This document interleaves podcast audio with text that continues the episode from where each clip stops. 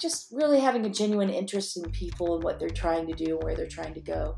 Being curious about what other colleagues are interested in doing and where, where they see themselves going. And some people didn't like me asking questions. This is Choose to Be Curious, a show all about curiosity. We talk about research and theory, but mostly it's conversations about how curiosity shows up in work and life. I'm your host, Lynn Borton. Welcome. Come, choose to be curious with us. In recent years, researchers in behavioral science have written a lot about the idea that small interventions can have important impacts on well being. It's research that excites me and presumably others that maybe we can really make changes happen in our lives in positive ways. But Many of those findings have also attracted a good deal of skepticism, with concerns that the improvements may be smaller than claimed or not have happened at all. And now, one of the headliners in the field, Francesca Gino at Harvard Business School, has been accused of fabricating data, of doctoring her results, and has been placed on administrative leave. Ironically, the research in question had to do with how to elicit honest behavior. Think about that for a minute. So, why am I telling you this? Well, Francesca Gino also happened to author a Harvard Business Review cover story called The Business Case for Curiosity, which, under other circumstances, I would have been citing liberally for today's show. As far as I know, her curiosity work has not yet been found to be fraudulent, but just in case, here's what I'm going to do. I want to share some of her findings as hypotheses. Might be true, might not, don't really know, but we can use it as a springboard for discussion. For instance, Gino has written that when our curiosity is triggered, we're less likely to fall prey to confirmation bias, looking for information that supports our beliefs rather than for evidence suggesting we're wrong, or to stereotyping people. That encouraging people to be curious generates workplace improvements and that curiosity encourages members of a group to put themselves in one another's shoes and take an interest in another's ideas rather than focus only on their own perspective. That causes them to work together more effectively and smoothly. Conflicts are less heated, and groups achieve better results. That all sounds really good, right? You can see why I take an interest. So, We'll put these assertions to another form of test. We'll test them against real life executive leadership. I first got interested in curiosity as a management tool in my role as chief operating officer at NAMI, National Alliance on Mental Illness, a national grassroots nonprofit organization. NAMI had about 80 employees and nearly a thousand volunteer led affiliates when I was there. And it was basically my job to know everything. But I became more and more convinced that I was better at my role if I didn't know everything and came at the work with curiosity instead. So I made myself a student of the subject and I've been studying it ever since. I've long wanted to interview someone in a comparable role about how they see curiosity contributing to their work. And today I have my chance. Helen Chamberlin is a nonprofit executive with extensive background in highly regulated nonprofit trade associations, education foundations, and performance art nonprofits. She's now executive director at the Rehoboth Beach Film Society in Rehoboth Beach, Delaware, home to the award winning Rehoboth Beach Independent Film Festival. Full disclosure, I'm a member of the Film Society, a fan of the film festival, and an unapologetic admirer of anyone who takes on a leadership role in an arts organization. And I'm delighted to have Helen join me today. So, welcome, Helen. Thank you so much for having me, Lynn. Oh, I'm really excited about this. So, congratulations on the Film Society's 25th anniversary. That is no small accomplishment. I'm writing on the staying power of many decisions by executives prior to me, and I'm really grateful to have this opportunity. that's very that's very fun. It's a fun place to be. I think I was inspired, at least in part, to reach out to you because film is such a rich way for us to explore our curiosity. I mean, just as a subject area, your role, even notwithstanding, and you've got a background in producing films and documentaries yourself and getting audiences to see films that sounds like a wonderful curiosity adventure in and of itself. Yes, that was a, a labor of love being able to do that and evolve in that role inside uh, Washington, D.C., which is obviously a very big policy epicenter with tremendous amount of well educated people. And I always said I had the best Hollywood job in D.C. only only second to Jack Valenti over at MPAA, the late Jack Valenti. So. and do you think Curiosity has contributed to the Film Society's longevity? Because it's a brave little enterprise in a much smaller community. I think so. I, I think that the community and the business partners that came together to help achieve the objective of bringing people back to the town in the fall after you know the summer season i think that commonality really drove the success through the partnerships uh, that they they forged you know we all have the capacity to be curious whether you're left or right in your thinking. And I was just so fortunate growing up that, you know, I went to Montessori school in the early 60s. That wasn't a oh, big and that's thing. a place that really emphasizes curiosity. Oh, tactile yeah. experiences. No no chairs, you just move around the room and now, of course, when I went to public school a little later, they weren't happy about that. but I had a grandmother who was an artist, and from a very young age, I was always making stuff with her. We always were doing things and making projects. And do you see yourself kind of carrying some of those Montessori practices into your professional life? Have you managed to do that in some way? Yeah. I mean, I was successful at moving around siloed organizations where you just stayed in your department. I've transitioned to three different departments in my one trade association. Um, yeah. Yeah. So the answer is yes curiosity, asking questions.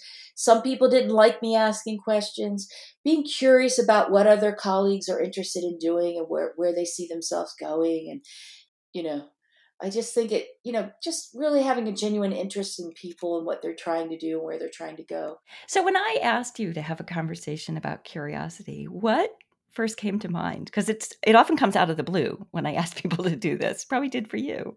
Um, you know, it wasn't it wasn't too off. I always say that you know you have to truly be interested and just have a, a general interest in the way things work, like the life learner, lifelong learner. So curiosity is something that uh, surrounds me, and so it wasn't it wasn't that off color to ask me about that. so.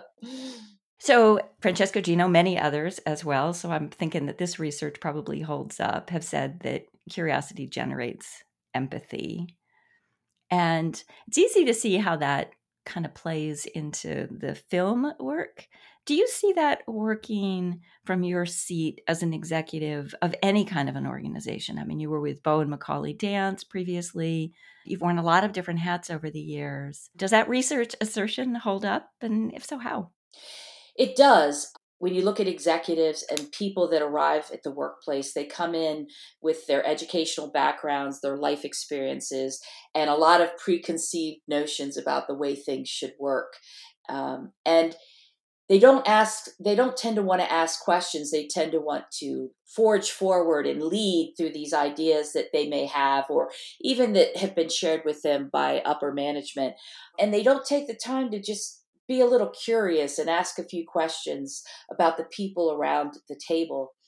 Empathy is a, empathy is a rare t- it's it's gold and you yeah. have to have you have to have that and i think that became even more prevalent with the rise of the internet and these mass markets and creating all of this incredible technology and hardware but you'd put them in a room with 40 people that they managed and they, they didn't know how to talk to them much less relate to them. And it created a lot of hiccups and problems for the human re- resource community in terms of how you get these people to play nice in the sandbox.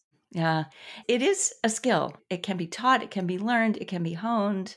You know, we talked a moment ago about this transition from a from a founding leader, and I'm wondering, you know, how curiosity might have helped you and the Film Society make the transition from founding leadership to your role. Do you think it's played a role in some way? Yeah, I think so. It's always easier to come in and look at a legacy and see, okay, that's not working, this works the feedback that you get, just observing the engagement in the different areas. You know, I had an opportunity to work with the executive director who was retiring, Sue Early, for about two and a half months. So oh, nice. It, yeah, very rare. Yeah, I, yeah, yeah. I sort of watched her engage, and patrons are really good at giving feedback. So it was much easier to to take sort of her her tenure there. I think she'd been there for approximately 20 years and sort of look at the market today, which, you know, the new ideas, right? Look at what's going on now, look at the pandemic, and then look at what we're doing here. So it made it really easy to make some necessary shifts, which were really driven by the market. Uh huh. So that's a place where you had to be curious too. I mean, Very this curious. is sort of your your marketing market hat coming on. Unpack that a little bit, if you will. I mean, like, what did you get curious about in order to understand your market? Because it's a it's a really seasonal market. It's a pretty segmented market, maybe. I don't know. Talk to me about that. You know, it is a segmented market. The challenge was we weren't segmenting. Ah, that okay. was the first thing I saw. um, you know, we have all of these terrific patrons that really came on board and were attracted to the society with the launch of the Independent Film Festival. Midway Theaters did a great job of supporting that and lifting that that program, that festival up and putting the society on the map. That legacy and that group of groundswell of people, fabulous. And they're still with us, but there was nothing coming in the pipeline in terms of patrons that are mo- potential patrons that are moving here, which we have massive development. People that have lived here all their lives. I, I didn't know that you exist. What you have a you'll have an art house? What's that? And there was a pandemic for two years. You know, so really start. Okay, we need to connect to these new audiences. And what excited me most about the job was that there are new audiences here. Yeah. I mean, the development west of Coastal Highway is phenomenal. Like it or not, these people are here and they're coming from the Northeast, they're coming from points west. These are people that are coming from major inner cities.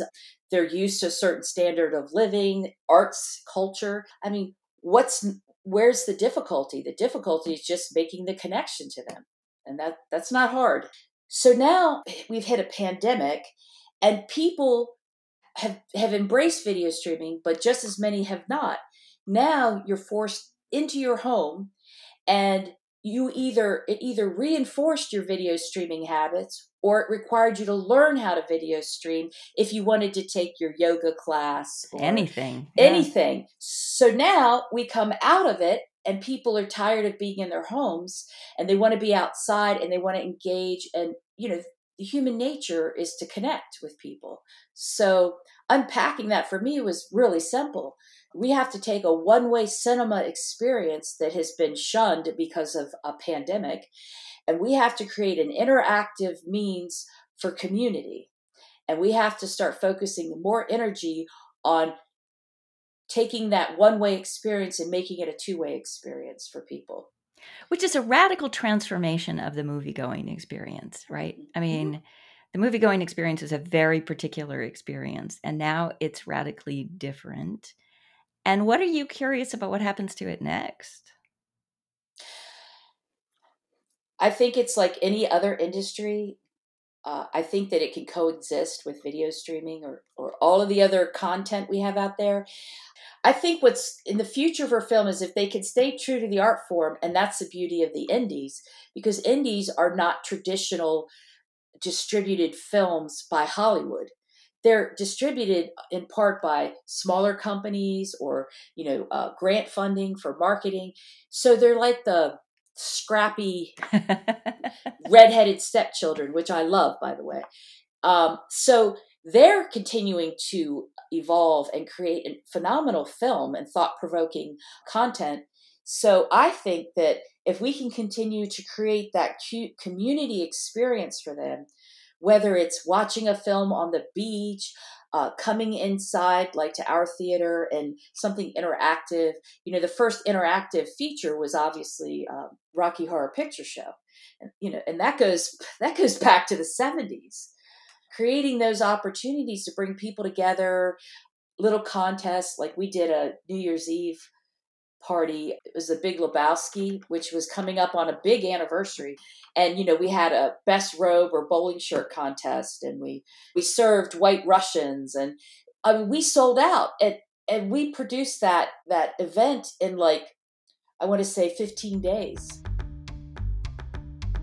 You're listening to Choose to Be Curious conversations about curiosity and work and life.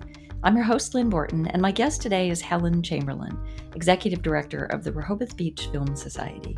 I'm finally getting my chance to talk with another executive leader about how curiosity contributes to their work. You're, you're definitely providing some lived experience evidence for Gino's research about innovation, empathy, workplace improvements, even, it sounds like. What about something like I don't know. What about something like conflict resolution? Now, maybe you don't want to talk about it in your current situation, but maybe in the past. Curiosity and conflict resolution. Connection? No connection? What, what's been your experience? Well, conflict resolution is tough in general for the female gender. I mean, let's be honest. When we were growing up, 60s, 50s, 60s, I can clearly remember my mother or my grandmother being being told that you know digging in and standing up for yourself or not maybe going along with what someone politely wants you to do is just ugly. It's not good. Uh, so you know you have an entire gender of women that come into the workplace with these incredible degrees and accomplishments, and then some some person just creates mayhem and they sort of freeze. It's like, what what do I do?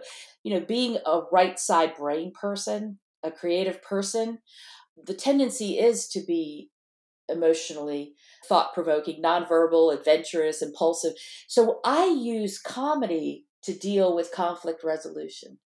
And I don't mean it in a way that's trivial or um, demeaning, but when someone comes at me, first I sort of, okay, ho- just a second. Okay, so let me get this straight. And you know, use active listening too.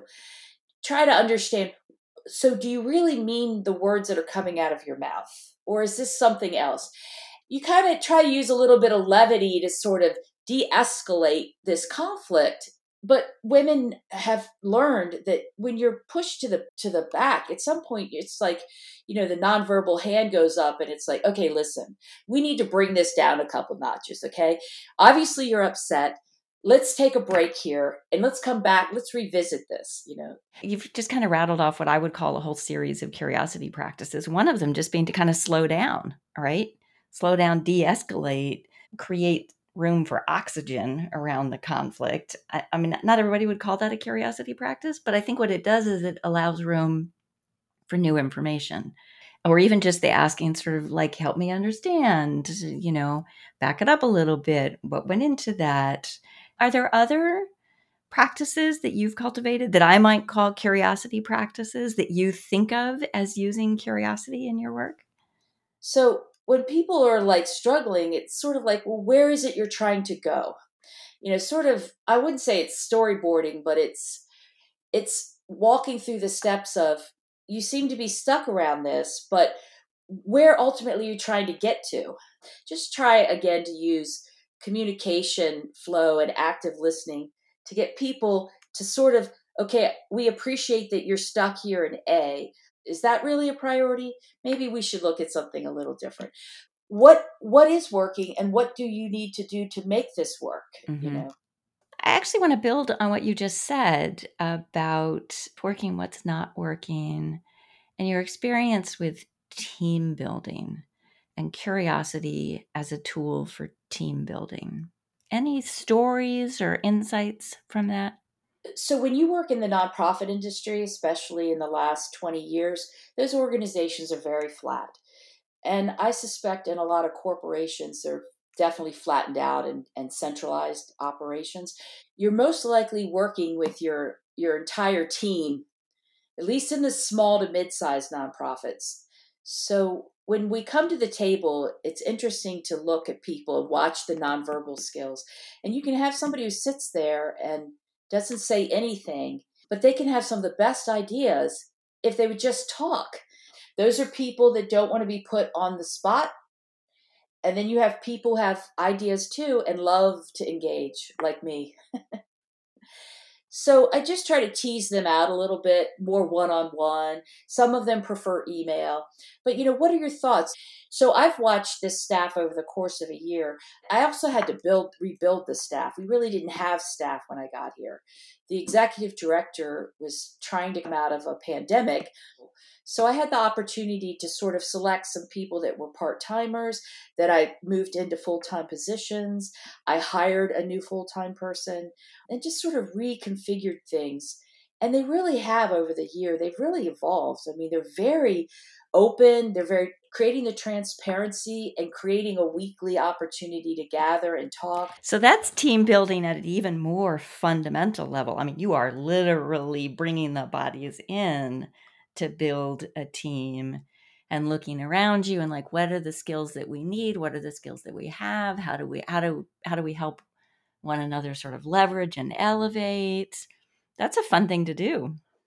Yeah and i'll tell you the example i would give you on on us coming through to a point where the creativity has really gelled the team is that in may i presented to the board the suggestion that we should really sell our home. The society has operated in a home and they've been there for 17 years. Oh, wow. Yeah. And when I got there, I felt like I was in my grandmother's house because they had 25 years worth of stuff in this home. And a lot of it was cool stuff that wasn't even really being used. So, one of our theater managers, very artistic. So, I was like, have at it. So, she was able to take th- uh, just repurpose things and create these beautiful sculptures and film related stuff at our theater and has done a terrific job of converting our theater lobby into more of a art house and less of a sterile clean no seating environment Oh, oh! Now, see, I'm excited to come visit. I haven't been there since that happened. You have yeah, to. Yeah, you yeah. have to. So I got the board to vote to approve selling the house. So I turned to my staff and said, Guess what? We're going to move. And they're looking at me and they're like, That's so exciting. Now we have to clean out this house. they were really great sports about it. And I just kept communicating to them and making sure they understand what the board's intentions are, not just with the move, but in general, making sure they have opportunities to engage with the board. They'd never met board of directors before. They moved through it and, and they there was like no complaints. And I mean, it was a huge undertaking moving out of that house. Uh, and then moving your workspace to another environment and having to make concessions. So it, it went That's really great. well. Well, congratulations on that. And just in time for this 25th anniversary celebration. That's cool. That's cool. Absolutely. Before I let you go, are you game for my big jar of wannabe analogies? Yes, I am. Okay. Okay. So here it is literal big jar. It's full of uh, slips of paper. I'm going to take out three one for you, one for me, one for audience.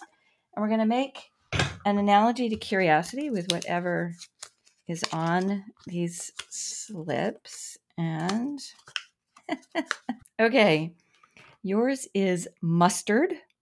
How is curiosity like mustard?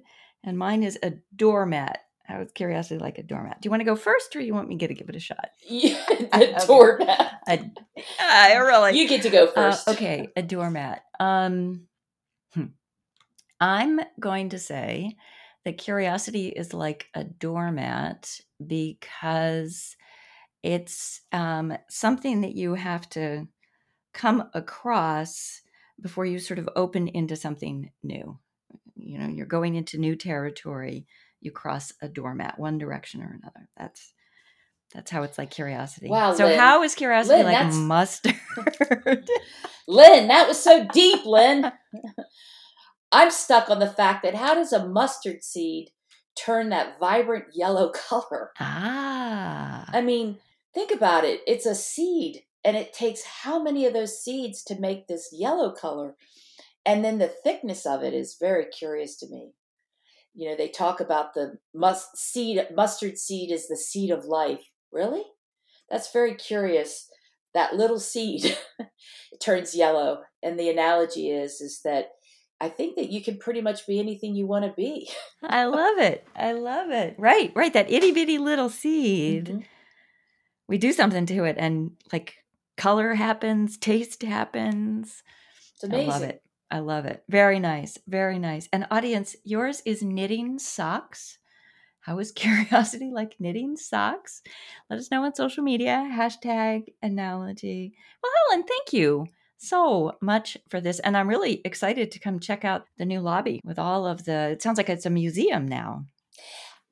Kind of going for like the library feel, you yeah. know, like, like you're in a library. We encourage you to sit and look at some of our past books, books on Hollywood, books, uh, our catalogs from our independent film festivals of past. And I really hope that your listeners and, and you especially, Lynn, come and, and participate this year in our independent film festival. 25th 25th Silver Screen anniversary, November 8th through the 12th. Cool, cool. And I will include links to that on on my website just expect some great things from us in terms of programming and and uh, experiential interactive engagement. We we really want to support culturally support our community, existing community, and its burgeoning expansion through the art of cinema. So we really hope you'll come and see us.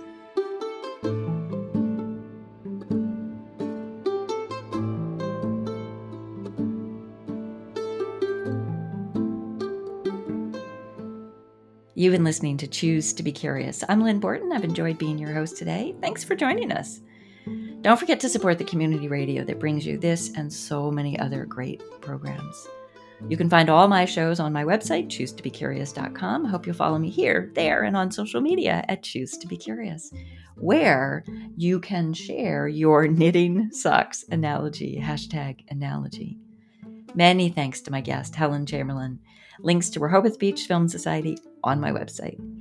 Thanks too to Sean Balick for our theme music, and this is Jog to the Water by Duck Lake via Blue Dot Sessions. So, Helen talked a lot about active listening as a curiosity practice that she has brought everywhere she's been. How do you engage in active listening? Where do you see it happening? I hope you'll join us again next time. Until then, choose to be curious.